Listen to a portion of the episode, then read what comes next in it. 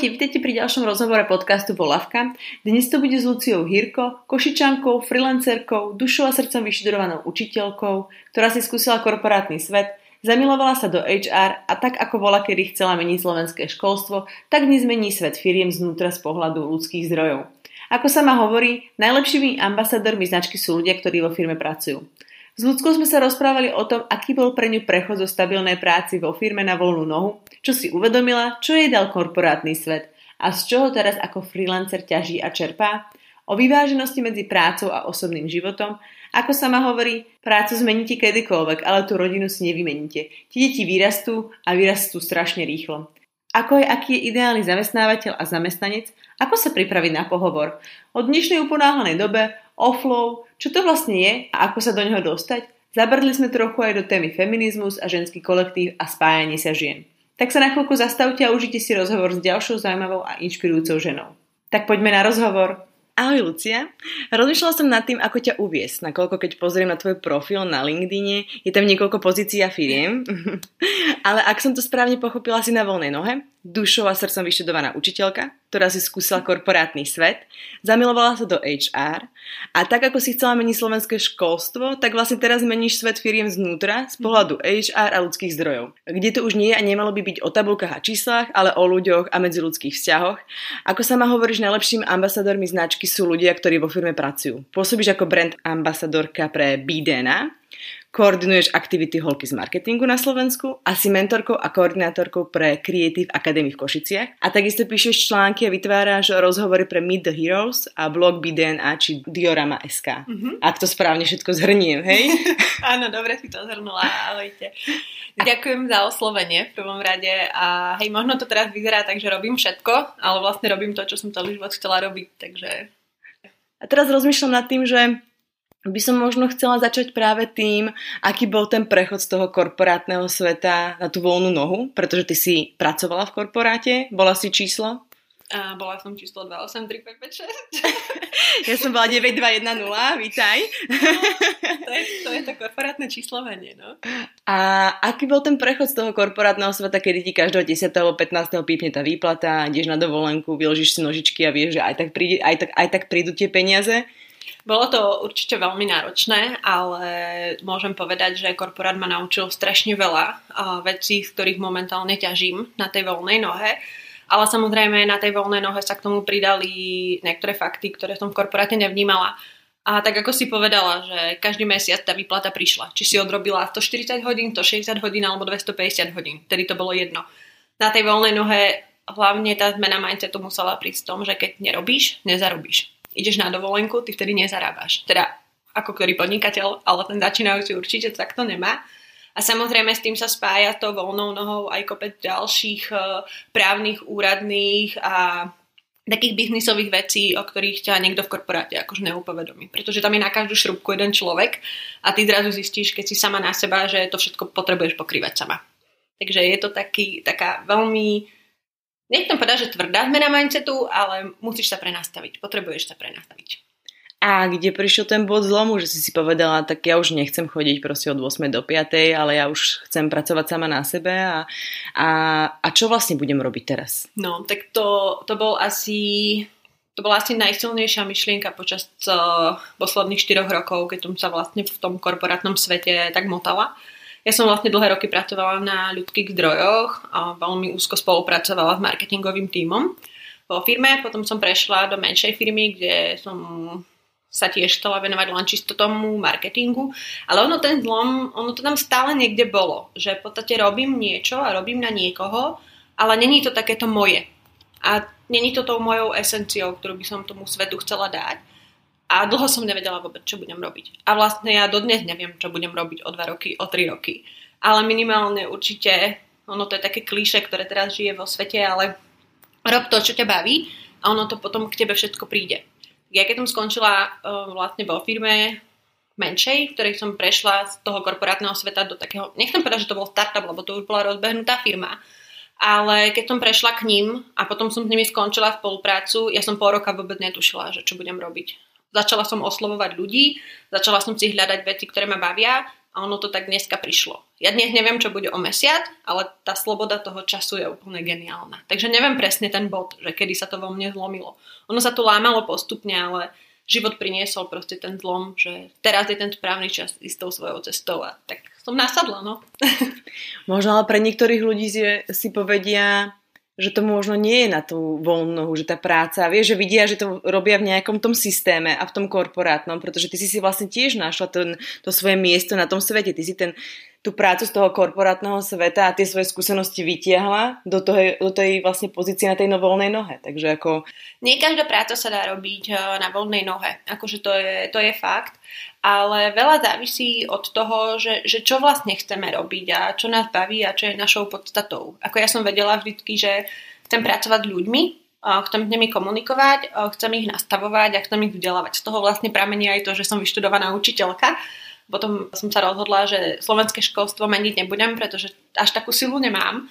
Tak pomáham vlastne ľuďom, alebo chcem pomáhať ľuďom, aby, aby menili ten svoj život pracovný a pomáhať firmám nastavovať to prostredie pre tých ľudí. Ale fakt tie veci vystupujú vonku postupne. To není o tom, že dneska mám jasný biznis plán o tom, že čo budem robiť. Nemám proste. Snažím sa robiť to, to čo robím, čo najlepšie ako viem a kto chce, tak ma osloví a nájdeme si nejakú spoločnú reč. Ale vravím, nie každý môže proste robiť na voľnej nohe. To je proste fakt, ktorý treba prijať. Tak nám povedz bližšie k tomu, ako sa snažíš meniť ten, ten svet tých ľudských zdrojov, aby tí ľudia, čo pracujú v tých korporátoch, sa cítili dobre. Aká bola tá tvoja cesta z tých tabuliek a čísiel tým ľudským zdrojom, medzi ľudským vzťahom a k tomu človeku za tým celým?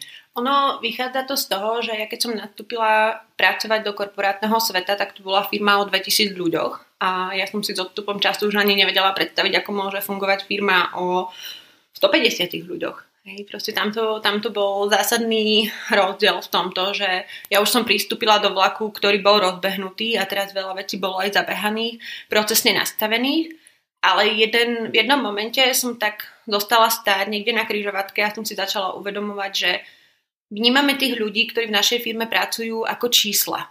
A že v podstate nahrádzame stoličky a nahrádzame nejaké, nejaké proste čísla, nejaké FTčka a tak ďalej. A tak nejak sa postupne vo mne začalo lámať to, že, že ja som chcela robiť s ľuďmi. Ja som nechcela robiť s nejakým personal number alebo s nejakým, nejakou stoličkou. A vtedy som tak si hľadala cestu. No a ja som v podstate dlho pracovala aj ako človek na kompenzáciách a benefitoch, kde som sa snažila ľuďom nastav- nastavovať ten work-life balance. To znamená, že okrem pracovného sveta sme im robili rôzne aktivity a pomáhali sa rozvíjať v tom mimo pracovnom svete. A to bolo práve to, čo ma tak uh, tešilo Lenže naozaj je dneska zásadný rozdiel, že či pracujete v korporáte, ktorý má niekoľko tisíc ľudí, kde fakticky tá organizačná štruktúra, ten systém, tá hierarchia potrebuje byť, aby každý mal nejakú definovanú zodpovednosť a kompetenciu. Ale zároveň videla som aj prostredie, ako funguje firma, kde je 100 ľudí. Um, môže to byť aj na pankáča, ale už čím viac tá firma proste ide do toho, do toho takého tvrdého biznisu, tak už sa potrebuje nejakým spôsobom hierarchizovať. Ale ako nastaviť tie vzťahy, tak vždycky treba vidieť za tým číslom toho človeka. Toho človeka, ktorý vychádza z nejakého sociokultúrneho prostredia, má nejaké svoje potreby, má svoju rodinu a tá práca je pre neho prostriedkom, skrz ktorý zarába peniažky, aby si mohol ten svoj život užívať. A sklzávame dneska žiaľ do toho, že 16-17 hodín denne makáme a neostáva nám čas na samých seba. Práve to sa snažíme v tých firmách nastaviť, aby aby ten človek nemal pocit, že chodí do práce, ale že chodí využívať svoj potenciál, rozvíjať svoj potenciál, niečo tej firme dáva a súčasne tá firma dáva niečo jemu. Ono je to teraz vlastne aktuálna téma. Tá doba je veľmi rýchla, preinformovaná, je veľmi, máme možno veľmi veľa takých tých instantných riešení, ktoré si myslíme, že nám pomôžu teraz rýchlo hneď, lebo nemáme čas na to, aby sme tým trávili dlhšiu dobu. A ako potom nejakým spôsobom to vybalancovať, ten rodinný a pracovný život. Ty hovoríš, že ste to tým ľuďom pomáhali nastaviť. A darí sa to napríklad tebe samej? V prvom rade každomu vravím, že si treba nastaviť hranice. A poznať tie hranice, kde je moja miera toho, že, že toto ešte pre tú firmu som ochotná spraviť a čo už je hranica, že tu ma potrebuje moja rodina. Pretože prácu zmeníte kedykoľvek. Rozhodnete sa odísť z pozície HR manažera na nejakého iného manažera, ale tú rodinu si nevymeníte. Tie deti vyrastú a vyrastú strašne rýchlo. A práve to si myslím, že by si človek mal sám so sebou upratať, že čo je pre neho dôležité. Aj skrz toho, že žijeme naozaj v tej rýchlej dobe. Dneska deti sú úplne inde, ako sme boli my, ako boli naši rodičia, ako boli naši prarodičia. A práve aj to usporiadanie toho, toho systému potom veľmi trpí. Tá spoločnosť a celkovo proste je to, je to ťažké dneska. Ale fakt nastaviť si tie hranice a vedieť, poznať svoju cenu na tom trhu, že to je akože veľmi dôležité. No a skrz toho si potom povedať, že, že teraz už stačí a už sa idem venovať rodine. Je to ťažké niekedy, ale fakt je to o tých hodnotách, ktoré ten človek má. A to sa snažíme aj, aj v tých firmách uh, nastavovať skrz tie konzultácie, ktoré robíme s firmou BDNA, aby si tá firma stanovila tie svoje hodnoty, tie svoje nejaké nejaké pomyselné hranice, z ktorých sa chce hýbať. A nabrala k sebe do firmy ľudí, ktorí nejakým spôsobom sa budú hodovať s tými hodnotami a pôjdu v tých hraniciach tej firmy. Tým pádom si potom zabezpečia aj to, že tí ľudia v tej firme budú šťastní a spokojní a nebudú mať potrebu každý pol rok alebo každý rok skákať na inú pozíciu alebo odchádzať do inej firmy. Čiže v podstate ten, ten life cycle v tej firme by mal byť úplne obdobný, ako je ten životný cyklus v našich životoch. Malo by sa to zhodovať. Mali by sme si vyberať mali by sme si vyberať firmy podľa toho, aby, aby boli také, ako sme my sami. A potom nebudeme mať potrebu riešiť, že tá práca ma nebaví a som vyhorený a podobne. Potom ale je tu trochu rozdiel medzi mužom a ženou v rámci tej pracovnej sféry. Keď Určite. vlastne ideme na matersku, vracame sa z tej materskej, alebo chceme mať tie deti, ale chceme si udržať tú kariéru. Ako túto z toho začarovaného kruha von? No, to je otázka za milión. A v podstate ťažko, lebo naozaj je pravda, že ten svet mužov a žien je odlišný aj v tom pracovnom prostredí. Dneska sa častokrát dostávame do štádia, že, že ženy v podstate zastupujú mužov aj v tom pracovnom svete. Aj keď bojujeme stále s tým, že za tým okrúhlým stolom sedí príliš málo žien. Hej. Je to, je to síce istým spôsobom regulované zákonom, čo si osobne myslím, že je blbosť, pretože malo by to byť úplne prirodzené. Sheryl Sandberg uh, o tom pekne hovorí, že v podstate každá firma, ktorá sa dostane do červených čísel, tak ak zamestná ženu, tak sa častokrát práve z tých červených čísel aj dostala. A potom sa tam zase posadí chlap a už to celé riadi chlap. Ale pointa je tá, že ak máme ten svet uh, práce a celkovo svet vyvážený tým mužským a ženským elementom, tak takto vzniká rovnováha. Takto rovnováha bude fungovať aj vo firmách a ženy častokrát uh, same za seba bojujú práve s tým, že tak teraz mám rozbehnutú kariéru, hm, tak budem mať to dieťa a budem mať čas sa mu venovať. Keď už sú na tej materskej, tak veľmi rozmýšľajú, či zostanú s dieťatkom, alebo, alebo sa vrátia do toho pracovného sveta. Boja sa, že im ujde ten vlak a že už sa nebudú vedieť tam vrátiť. Ešte to bôž, keď majú viac ako jedno a dieťatko tam dlhodobo vypadnú z toho prostredia, alebo potom sú tam ženy, ktoré odchádzajú od detí, ktoré sú úplne malinké. Ale je to prírodzené rozhodnutie každej ženy a sama musí cítiť a vedieť, že, že čo vlastne s tým svojim životom a hlavne kariérnym chce robiť. Neexistuje nejaké univerzálne riešenie, že ako, ako vyriešiť uh, problém toho, že keď tá žena vracia a po tej materskej alebo chce ísť na tú matersku a tak. Zase je to o tých hodnotách, ktoré si nastavím. Vy vlastne v Biden a pomáhate firmám vytvárať kariérne webové stránky, mm-hmm. aby ten svoj vlastný portál využili na to, aby naberali tých svojich zamestnancov. Um, ono to nie je úplne bežné ja ako sa nepohybujem až tak v tom svete, ale pre mňa to bola akýby nejakým spôsobom určitá novinka, pretože máme tu jobs, máme tu profesiu, máme tu rôznych headhunterov a, a nestretla som sa úplne priamo s tým, že ten daný zamestnávateľ si tých ľudí vyberá na svojom webe, ale skôr, že poverí nejakú agentúru, ktorá to za neho urobí. Mm-hmm.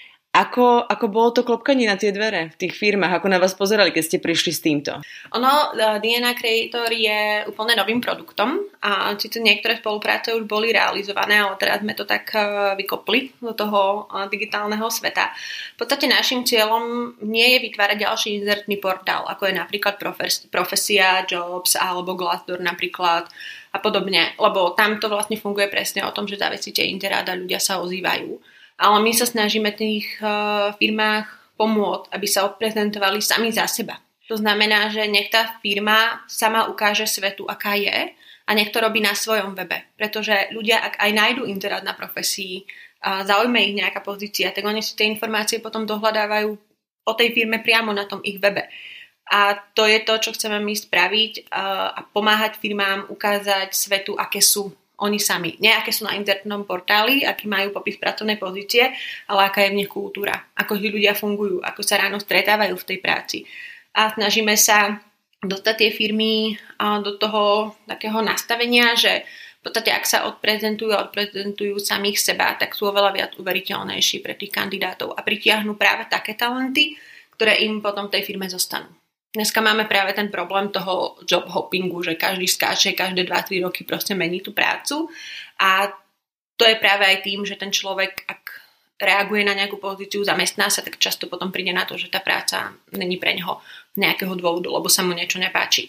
A toto chceme tým firmám pomôcť odstrániť, aby sme ukázali transparentne, aké sú, aké majú hodnoty, akú kultúru uznávajú a to má byť krst ten DNA kreator odprezentované smerom von. Tam sme sa spojili vlastne s firmou uh, Creative Gang, ktorá robí práve tý, tú kreatívnu stránku a BDNA robí tú expertnú analýzu uh, do tej firmy. A to je to, čo by malo vlastne tých, tie firmy uh, odprezentovať na tom trhu práce ako zaujímavých zamestnávateľov.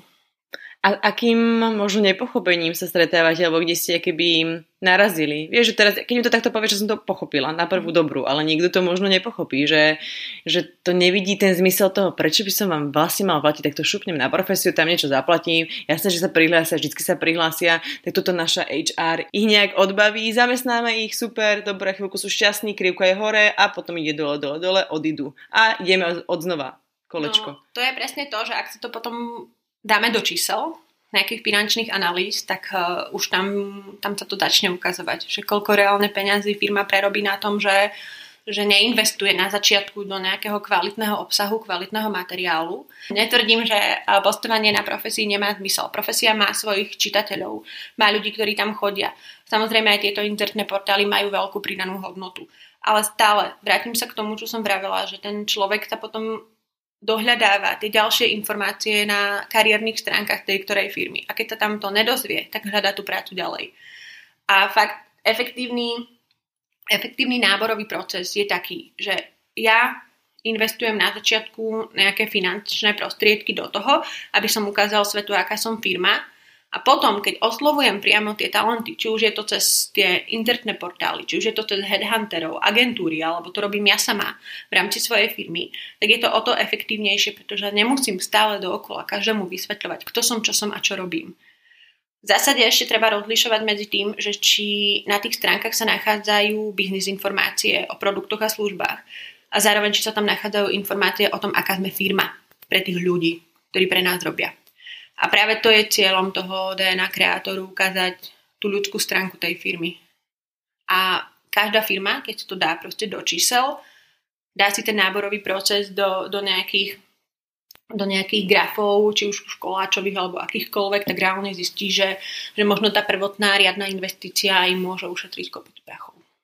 A tu sa bavíme o tom, že už oni sú nejakým spôsobom pokročili, majú nejakú svoju víziu, poslanie majú nejakú stratégiu, vedia približne koho chcú, ale ako sa k tomu dopracuje tá firma? Vieš, že to, tá veľká korporátna firma si možno nastavila na začiatku niečo, ale teraz už sa tá ich vlajková loď posunula niekde úplne inde.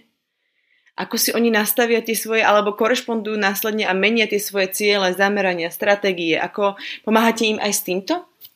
A my v podstate tým firmám, ak už majú nastavenú tú víziu, misiu, hodnoty a stratégiu, tak my im ju pomáhame pretaviť do tej ľudskej reči, pretože častokrát tá vízia, misia a stratégia sú odborné a my to potrebujeme približiť ľuďom.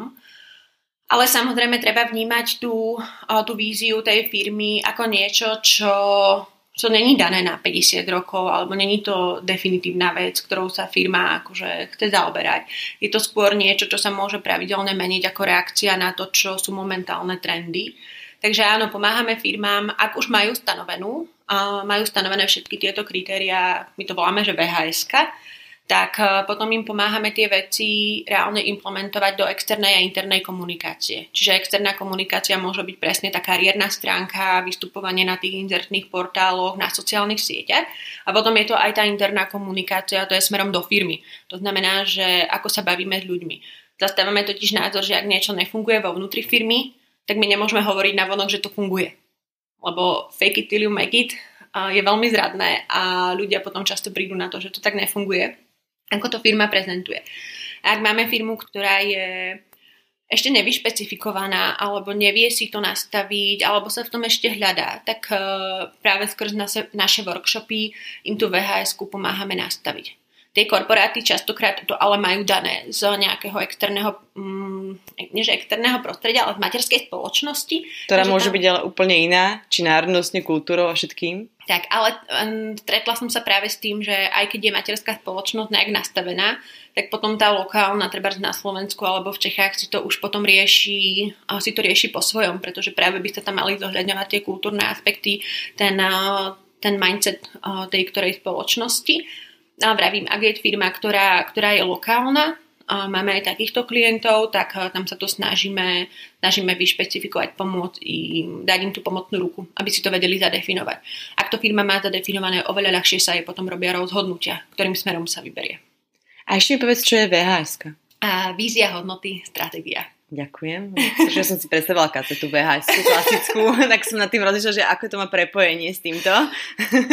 Není to, není to kazeta, ktorú vložíš do eh, prehrávača. VHS je vízia, hodnoty a stratégia. Jasné, tak už mi to je jasnejšie. A keby si mi ty mala opísať možno, ako by vyzeral ten ideálny zamestnávateľ ako človek v rámci VHSky mm-hmm. a ten ideálny zamestnanec ako človek možno tiež v rámci vhs tak Ináč teraz si presne prezradila jednu z našich cvičení, ktoré máme v rámci workshopu. Áno? áno, áno. A to neviem, nebola som na workshope. no tak najbližšie, keď bude, tak ťa pozývam. Ale každopádne máme, máme takéto cvičenie, kde si, kde si tie firmy majú zadefinovať toho, toho svojho ideálneho zamestnávateľa. Ale keby som si mala nastaviť... Zamestnanca, myslíš? Zamestnanca. Firmy zamestnanca. Keď si mm, firmy majú... Tam, uh, ideme riešiť ideálneho zamestnanca? Že by aj ideálny môj... zamestnávateľ a ideálny zamestnanec pre mňa. Akoby, aby som pochopila to, že sa oni potom nejakým spôsobom stretnú, alebo to nastavenie toho, že ty už si si tým prešla si si rôznymi firmami, či korporátom, startupom, alebo teraz na voľnej nohe, videla si a robila si náborové konanie na XY pozícii a videla si tých ľudia zamestná, zamestnancov kde to vidíš ty ideálny zamestnávateľ, ideálny zamestnanec? Ako človek, keby si mi ho teraz mala opísať? Mm-hmm. Tak uh, určite by sa mali stretávať uh, v nejakých veciach, ale keby, uh, ja to vnímam odlišne. Akože zamestnávateľ ideálny pre mňa je človek, alebo keď si ho predstavím ako človeka, tak je to hlavne človek, ktorý je otvorený, je transparentný, má nejaké hodnoty, ktoré sú mu vlastné a nepotrebuje to hrať. To znamená, že není takým tým hráčom proste a snaží sa odprezentovať čo najlepšie ako vie. Je otvorený myšlienkovo novým veciam, pretože na to často narážame, že, že proste sme ako keby zavretí v tej jednej škatuli. A mal by byť taký, ja tu volám, že na pankáča, ale není to úplne akože asi tak vystihnuté, pretože potrebujeme, aby ten môj zamestnávateľ reagoval súčasne na nejaké trendy, aby reagoval otvorene na rôzne témy, rôzne problémy, aby sme sa vedeli tak ľudsky zladiť. A v podstate, keby to mal byť človek, tak nepoviem, že je to blondiak so zelenými očami a s perfektnou figurou. Ale proste ten, ten zamestnávateľ má nejaké hodnoty a, a je otvorený proste tej, tej spoločnosti, tej spolupráci, tej komunikácii. A pre mňa ideálny zamestnávateľ je taký, že keď ráno prídem do práce, neriešim, že som v práci to je úplne, že ten ideálny stav. Akože pre mňa stav ideál, fakt. Ale to musí byť aj ten zamestnanec tak nastavený, že ho tá práca baví, pretože ten zamestnávateľ môže byť super v rámci všetkých týchto vecí, čo si povedala, ale keď ten človek je tam proste len, že tam chce byť kvôli presne tej hypotéke a tým peniazom a tá práca ho v podstate nebaví, tak ten zamestnávateľ môže nosiť aj zlaté tehličky na podnosoch, ale... To je pravda. A tu sa vlastne dostávame aj k tomu, že, že aký má byť ten ideálny zamestnanec. Ten ideálny zamestnanec, a pre mňa opäť nie je blondiak, ale je to proste človek, ktorý, a, ktorý robí to, čo chce a ho to baví, má tú otvorenú mysel a robí tú prácu, ktorú robí preto, lebo ho to baví, nie preto, lebo musí. Ak narazíme na to, že vo firme máme človeka, ktorý sa hodnotovo, ktorý sa necíti docenený trebárs, alebo má pocit, že, že tá práca je, je pre neho proste povinnosť, tak je podľa mňa na mieste to začať riešiť. Či už to bude skrz toho, že toho človeka proste máme asi, poviem to korporátne, na zlej stoličke a je najvyšší čas, a je najvyšší čas ho, ho niekam posunúť. A hlavne to s ním rozdebatiť, pretože veľa firiem potrebuje mať nastavený aj práve ten rozvojový program pre tých ľudí, aby sa necítili zaseknutí a v podstate, ak ten človek sedí na zlej stoličke, tak je najvyšší čas s ním začať pracovať a hľadať mu rôzne cesty, hľadať spôsob asi prečo je nešťastný tam, kde je a čo mu chýba na to, aby ho tá práca bavila a opäť nabehol do toho svojho výkonného režimu. Ale súčasne, ak v jednom bode zistíme, že naše hodnoty a to, ako ten zamestnanec je nastavený, tak sa nezhodnú v nejakom bode. Samozrejme, ak je to nejaký kľúčový bod pre obe strany, tak je tu priestor na to, aby sme sa rozlúčili. Nehovorím to preto, aby teraz firmy začali ľudí vyhadzovať, to určite nie, ale fakticky, mm, keď sa na to pozrieme s tou inou optikou, tak aj pre toho človeka je lepšie, ako odíde hľadať prácu niekam inám, kde nájde to naplnenie. Zároveň pre tú firmu je to dobré z toho hľadiska, že tam vie dosadiť treba z človeka, ktorého tá práca bude baviť. Nemôžeme robiť všetci všetko. Takže aj to je veľmi podstatné. Keby som sa ešte vrátila možno na začiatok toho procesu a idem na pracovný pohovor. Mm-hmm. Ako sa mám pripraviť?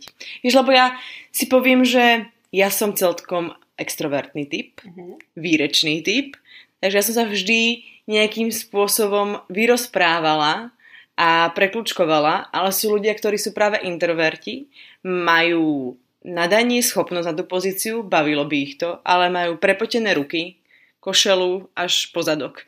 Sú nervózni a teraz idú na ten pracovný pohovor a vlastne v podstate sa aj trošku boja, pretože im to na tom záleží. Keď ti na niečom veľmi záleží, sama dobre vieš, ako, ako si môžeš byť nervózna, ako to môžeš pokaziť.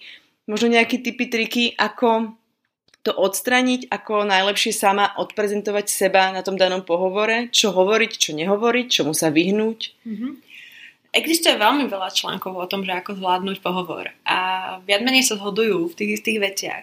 Ale vychádzajú čisto z mojej praxe, tak uh, sedela som totiž to na oboch stoličkách, ako pohovorujúci, ale aj ako kandidát. A môžem povedať len toľko, že na každom pohovore, či už ste extrovert, introvert, či sa prepotíte alebo nie, je to proste o tom, aby ste boli autentickí. Pretože ak je tam dobrý rekrúter alebo človek, ktorý robí nábor a súčasne častokrát aj manažer, ktorý naberá do svojej firmy tých ľudí alebo do svojho týmu, tak e, oni vedia, ktoré veci sledujú. Ako sa pripraviť na ten pohovor, tak e, určite, určite je fajn zistiť čo najviac o tej firme. Čím sa dostávame k tomu, prečo je dobré mať fakt vymakané kariérne stránky, aby ten človek vedel, do čoho ide. A podľa možnosti si možno zistiť, kto na tom pohovore bude ako sa na ten pohovor uh, pripraviť. My napríklad robíme to, že vždy, keď robím ten pohovor, tak tomu kandidátovi aj posielam nejaké hinty, že čo si pozrieť, na čo sa zamerať, pretože cieľom pohovoru nie je tomu človeku dokázať, že na to nemá, ale vytiahnuť z neho to najlepšie, aby ukázal to, aký je a či tú prácu zvládne. Čiže jeden možno aj taký hint pre rekrúterov je, že poslať tie informácie tým ľuďom, ak ich nevedia dohľadať a vedieť sa pýtať hlavne na tých pohovoroch. Ako nervózny, nervózny je každý, aj extrovert, aj introvert. Introvert môže byť príliš ticho, extrovert zase môže mnohé témy zahovárať. Takže vždycky vychádzame z toho, že na ten pohovor sa vždy treba pripraviť. Zistiť si, aká je kultúra tej firmy, o čo tam ide, či mám prísť v obleku alebo môžem prísť v rifliach. To je tiež veľmi dôležité. Nejakým spôsobom zistiť informácie o tej firme skrz tej kultúry. Potom samozrejme mať prehľad o tom, že o čom bude moja pozícia, byť uvoľnený, autentický a byť sám sebou. Nič nie je horšie ako divadlo, keď kandidát predvádza na druhej strane, lebo toho veľmi rýchlo proste odhalíme.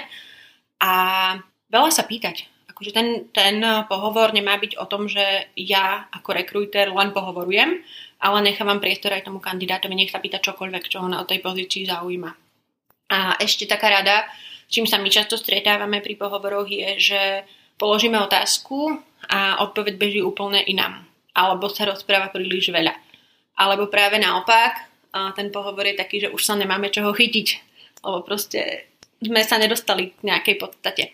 Takže je to také umenie trošku na tom pohovore sa s tým tak, tak, tak nejak pohrať proste. Ale byť uvoľnený, to je to najdôležitejšie.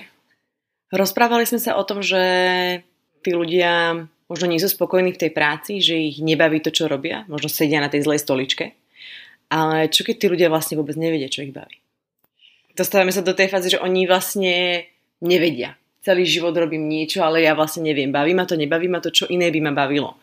No, tak tu sú na mieste treba skauči alebo terapeuti, ktorí pomôžu tomu človeku sa nejak dostať do toho jadra a vyhrábať zo seba tie veci, ktoré, ktoré tam možno sú, ale sú pod nánosom tej doby a tých nejakých kultúrnych vzorcov proste potlačené. Ako ja osobne mám skúsenosť ako s kaučami, aj s mentormi, aj s terapeutmi a bolo to to najlepšie, čo človek môže pre seba spraviť. Takže odporúčam určite nejaké konzultácie. A tu sa dostávam do toho, že ak ťa niečo baví, ak uh, robíš to, čo ťa baví, tak sa určitým spôsobom dostávaš do nejakej flow, mm-hmm. keď si v, niek- v nejakom proste štádiu, ako keď malé deti, to vidím napríklad na svojom synovi, keď sa hraje s nejakou hračkou, keď ho to veľmi baví, nemáš, nepočuješ. Ani, ani zvuk, ani obraz, proste si sústredená na tú danú vec. Kedy sa ty uh, dostávaš do flow a, a čo je to, čo ťa do toho dostane? Čo je to tvoje? A flow pre mňa sú rozhovory, keď píšem a rozhovorujem, alebo keď píšem o nejakej téme, ktorá ma úplne chytila. A potom sú to, sú to momenty, kedy stojím pred skupinou ľudí a niečo im odovzdávam v rámci nejakého workshopu alebo nejakého seminára. A to sú presne momenty, kedy nevnímam čas. Kedy ho vnímam len preto, lebo vidím na tých ľuďoch, že treba je čas na prestávku. Ale toto je pre mňa moment, kedy sa stráca čas. Pri písaní a pri učení učení iných. Ak by niekto teraz nevedel, čo presne je flow, ako by si ho ty vedela opísať, aby to niekto pochopil? Flow je stav, kedy robíš niečo a prestávaš vnímať svet okolo seba. Nevnímaš čas, nevnímaš priestor, ale proste len robíš niečo. Si tak pohltená do tej, do tej aktivity, ktorú práve vykonávaš, že si proste sama so sebou. A môže to byť pre niekoho, ten stav flow môže zažívať pri behu, Niekto to môže zažívať pri maľovaní, niekto pri spievaní, niekto pri tancovaní. Akože každý to máme inak. Ale je to presne ten moment, kedy sa vypneš od toho okolitého sveta a prestávaš vnímať tie meradlá, ktoré sme si ako spoločnosť nastavili. Či si hladná, smedná, je to úplne jedno. Je to úplne jedno. Vydržíš nepíšať aj 4 hodiny, lebo robíš tú svoju aktivitu. Um, vlastne ty máš aj prednášku, kde vlastne spájaš nejak marketing a psychológiu. Uh-huh. Kde vidíš to prepojenie v rámci týchto dvoch oblastí? No ma- marketéri, alebo dá sa povedať, lebo marketing veľmi úzko súvisí práve aj s obchodom a s predajom. A práve tí obchodníci musia byť veľmi dobrí psychológovia, aby dokázali a dokázali rozpoznať toho, ktorého klienta, či zatlačiť alebo ustúpiť. Ale keď sa pozrieme na ten marketing ako taký, tak uh, tam vidím to prepojenie s tou psychológiou treba uh, aj v tom, že aké fotky volíme na sociálne siete, aké, aké formy toho textu písaného naformulujeme, aké farby zvolíme trebárs. Je tam, je tam taký ten, ten myšlienkový, uh, poviem to flow zase, ale je tam ten taký myšlienkový postup, že že proste na to, aby sme toho človeka dneska zaujali, keď ľudia preskro, preskrolujú za deň tisíce kilometrov proste na tých sociálnych sieťach, tak tá psychológia tam začína v tom momente, kedy zaujímame to publikum. A na to, aby sme ho zaujali, my potrebujeme vedieť, kto je naša publikum. Ono to je tak určite na dlhšiu tému, akože to je prednáška na, na celý deň, ale v podstate tá psychológia je tam práve v tom, že poznám toho svojho klienta, či už je to firma, alebo je to nejaký nejaký konkrétny človek, ktorý odo mňa kupuje ten môj produkt. Ono sa to vlastne v určitom, určitým spôsobom využíva v prospech, ale aj neprospech nás, keďže si zoberie, že sú štúdie, ktoré sú vlastne cieľené na to, aby nás úplne zblbli, aby sme si ten daný produkt kúpili, aj keď nemá tú hodnotu a zmysel. Ale je na nás urobená taká krásna marketingová kampaň a masáž, že si to kúpiš, aj keď to vlastne vôbec nepotrebuješ. No a tu sa dostávame presne k tomu, že, že potom sa ja ako konzument potrebujem zamyslieť nad tým, že asi robím niekde chybu. Uh, teraz akože možno podkopnem niektorých marketérov, ale proste je to, je to proste o tom, že, že je to dvojsečná zbraň. Fakticky ľudia nepotrebujú úplne všetko, čo im dneska um, firmy alebo marketéri proste ponúkajú. A je to o tom, že že si vyberáme už aj my ľudia, že čo chceme, čo nechceme, preto niektoré kampane fungujú a niektoré nefungujú. Ale ak zacielíme správne a ponúkneme tomu človeku to, čo naozaj potrebuje a čo chce a dáme mu tú pridanú hodnotu, tak to je dobre zacielená kampaň, pretože ten človek sa k nám potom vráti. Ale ak tomu človeku ponúknem niečo, čo on až tak nechce, alebo možno nepotrebuje. Instantné, veľmi... rýchle riešenie. Je to presne rýchle riešenie a veľakrát sa stane, že ten človek už druhýkrát ten produkt nekúpi. Že sa nevráti už. Tak, presne tak. Takže aj v tom je to kúzlo toho marketingu a tej psychológie, že naozaj nepotrebujeme ako marketeri osloviť všetkých. To je základ. Ale dať tým ľuďom práve tú pridanú hodnotu. Prečo by sa ten človek mal ku mne vrátiť?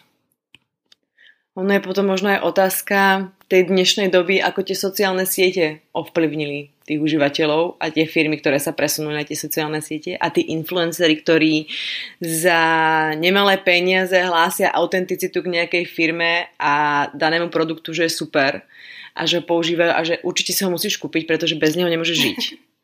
A tí ľudia to až tak nevnímajú ako reklamu na tých mm. sociálnych sieťach od tých daných influencerov, ktorým veria aj keď ona to reklama je.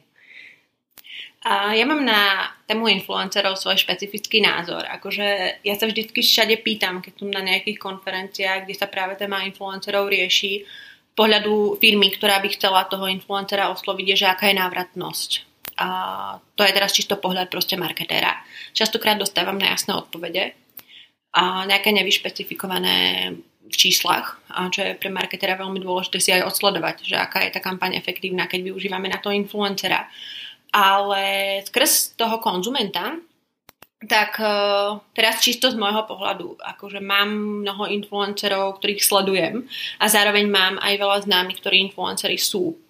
A dívam sa na to skrz tú optiku, že ak mi ten človek pondelok ponúkne práci prášok, v stredu práci prášok od inej firmy a piatok ďalší práci prášok od inej firmy, tak asi to není úplne o tom, že, že uznáva nejaký lifestyle, ale berie všetko, čo mu príde pod ruku. A dneska to už ľudia vidia. Ja si osobne myslím, že nie sme až taký slepý, aby sme to nevnímali. Už, už, už je toho veľa. Už, už to není také natívne, ako to bolo kedysi. Ako keď sa odfotím s nejakým produktom 5 krát do mesiaca, tak to asi, no neviem. Kladie sa aj viac dôraz na tú transparentnosť, uh-huh. aby tí ľudia priznávali, že je to reklama, aj keď niektorí užívateľi hovoria, že na čo, že však proste asi to viem, alebo ja neviem. Ale kladie sa dôraz na to, aby ten človek bol transparentný. A pre mňa ako mm, nejaký výraz možno tých firiem, alebo keď použije niekto, prečo vlastne využil službu toho influencera, je, že vlastne, však oni sú autentickí.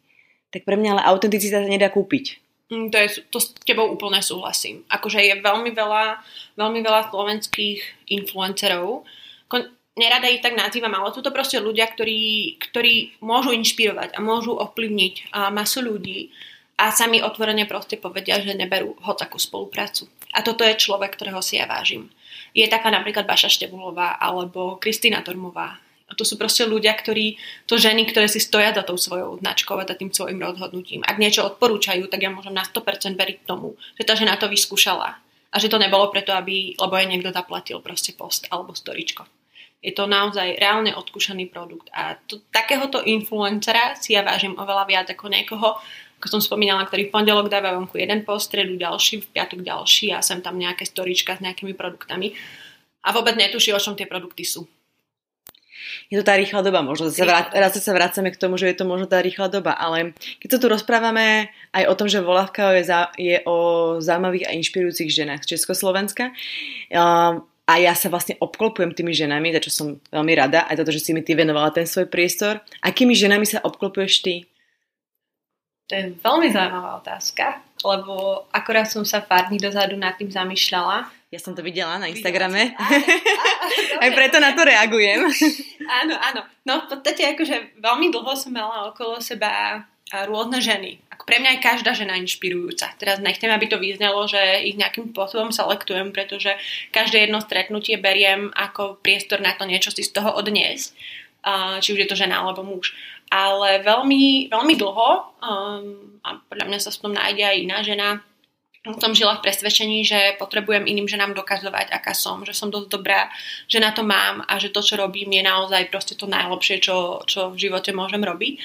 A potom v jednom momente proste prišiel taký zlom a si vravím, že, že toto, toto není cesta. Som z toho proste unavená, vyčerpaná a ja nepotrebujem nikomu nič dokazovať. Žiadnej mojej kamoške, žiadnej mojej známej, ani nič.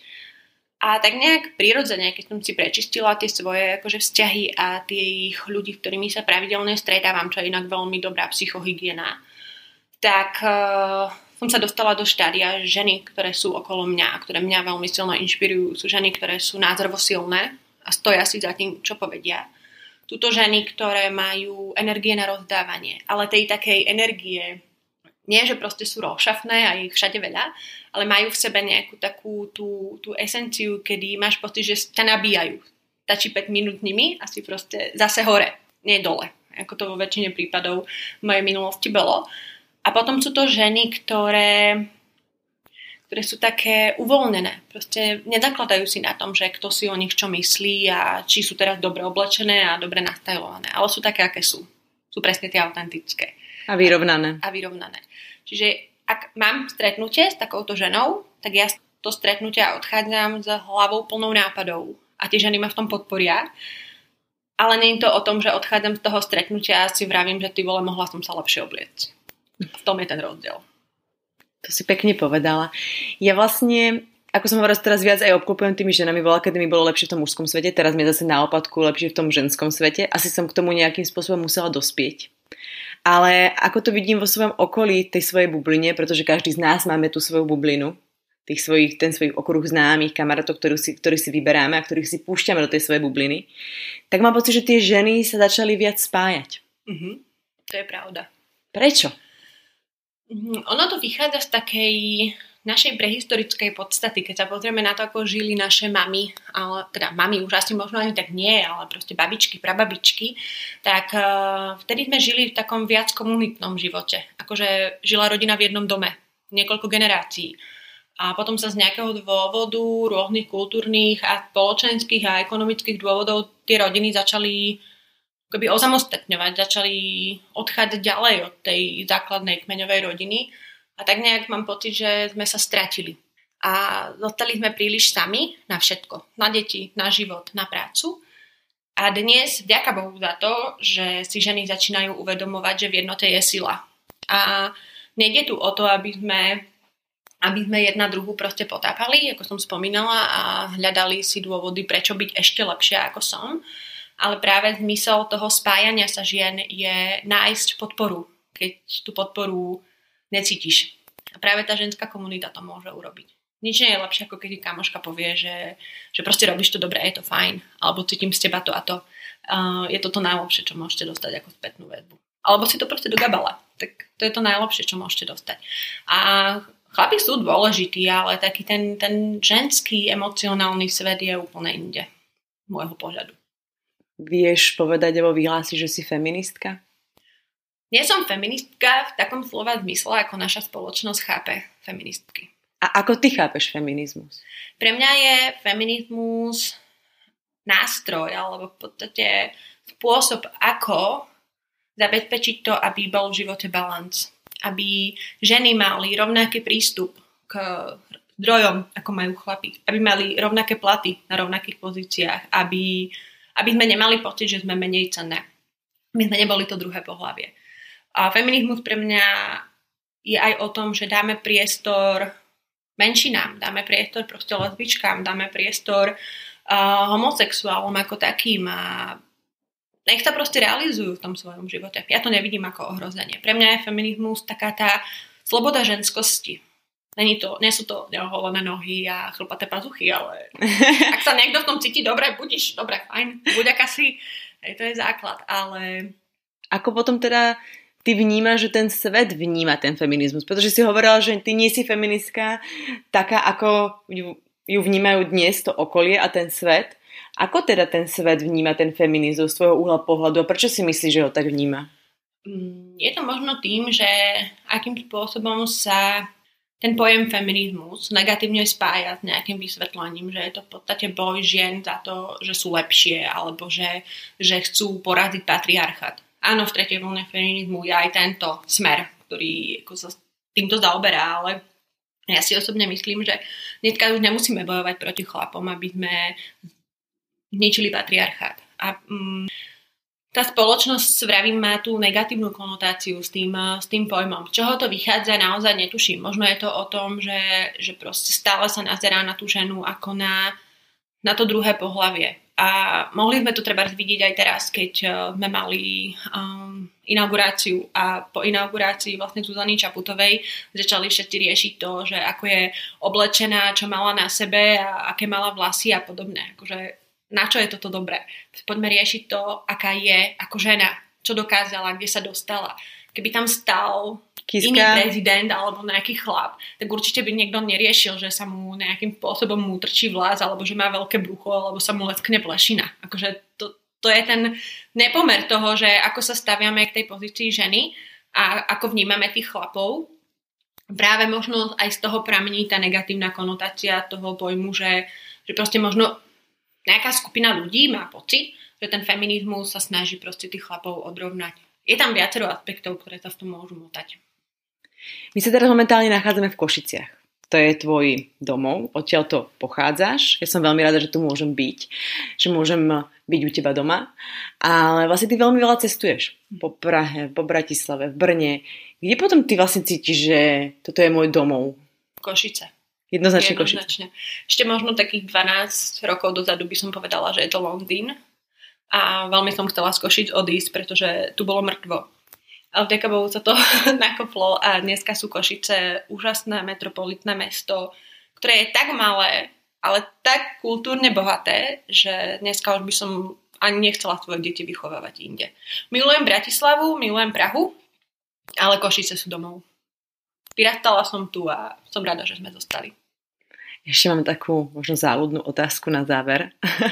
Ale mm, aké nadprirodzené schopnosti by si chcela mať a ako by si ich využila? Ako wow. ženská hrdinka možno, vieš? No. Či si niekedy túžila, potom snívala, mala si nejaké ženské hrdinky a aké schopnosti by si chcela mať? Akú schopnosť by som chcela mať? To je veľmi dobrá otázka. Lucia je čarodejnica, takže možno nejakým spôsobom nejaké magické schopnosti má, len sa neprejavili. Ale teraz, keď tak nad tým uvažujem, tak, um, tak uh, raz som čítala takú knihu Zvláštny smutok citronového koláča. A tam hlavná hrdinka vedela skrz toho, že zjedla nejaké jedlo, a odčítať ľudské emócie, čo ten človek prežíva, či je smutný, veselý a podobne. Asi by som chcela mať tú schopnosť uh, vyššej empatie, vedieť viac vycítiť, uh, ako sa ten človek na druhej strane cíti a na čo by som to využila asi na to, že by som s ním vedela alebo dokázala lepšie pracovať. Po tej emocionálnej stránke možno by som k mnohým ľuďom zvolila úplne iný post. Možno menej, poviem, že agresívny, ale menej, ako bola by som taká citlivejšia v tom prístupe k iným ľuďom ak by som vedela, že ako sa momentálne cítia. Netlačila by som, ak by som cítila, že ten tlak není dobrý. Ak by boli šťastní, tak by som ich viac podporila v tej šťastnosti a tak. Takže asi čítanie emócií. Krásna schopnosť. Ďakujem veľmi pekne za rozhovor. Ja som veľmi rada, že som tu s tebou mohla byť, že si mi dala ten svoj čas a bolo mi s tebou veľmi príjemne a prajem ti len to všetko dobré a najlepšie do toho, čo ťa ešte čaká, čo máš ešte pred sebou, všetky tie tvoje pracovné sny a nech sa ti darí. A ja ďakujem veľmi pekne za pozvanie. Bola to moja taká prvá skúsenosť na opačnej strane. Bolo to super, veľmi ma to bavilo a tiež želám volavke, aby mala čím ďalej tým viac poslucháčov a poslucháčiek, aby ukázala svetu naozaj tie ženy, ktoré stoja za to. Ďakujem veľmi pekne. A ja ďakujem. Počuli ste ďalší rozhovor podcastu Volavka. Budem veľmi rada za zdieľanie a odporúčanie vašim kamarátkam, blízkym alebo známym a takisto za komentáre a spätnú väzbu alebo odporúčanie, koho by ste chceli počuť na budúce. Nájdete ma na sociálnych sieťach Volavka, na Facebooku alebo Instagrame a takisto na mojej stránke www.volavka.sk. Teším sa na budúce. Do počutia.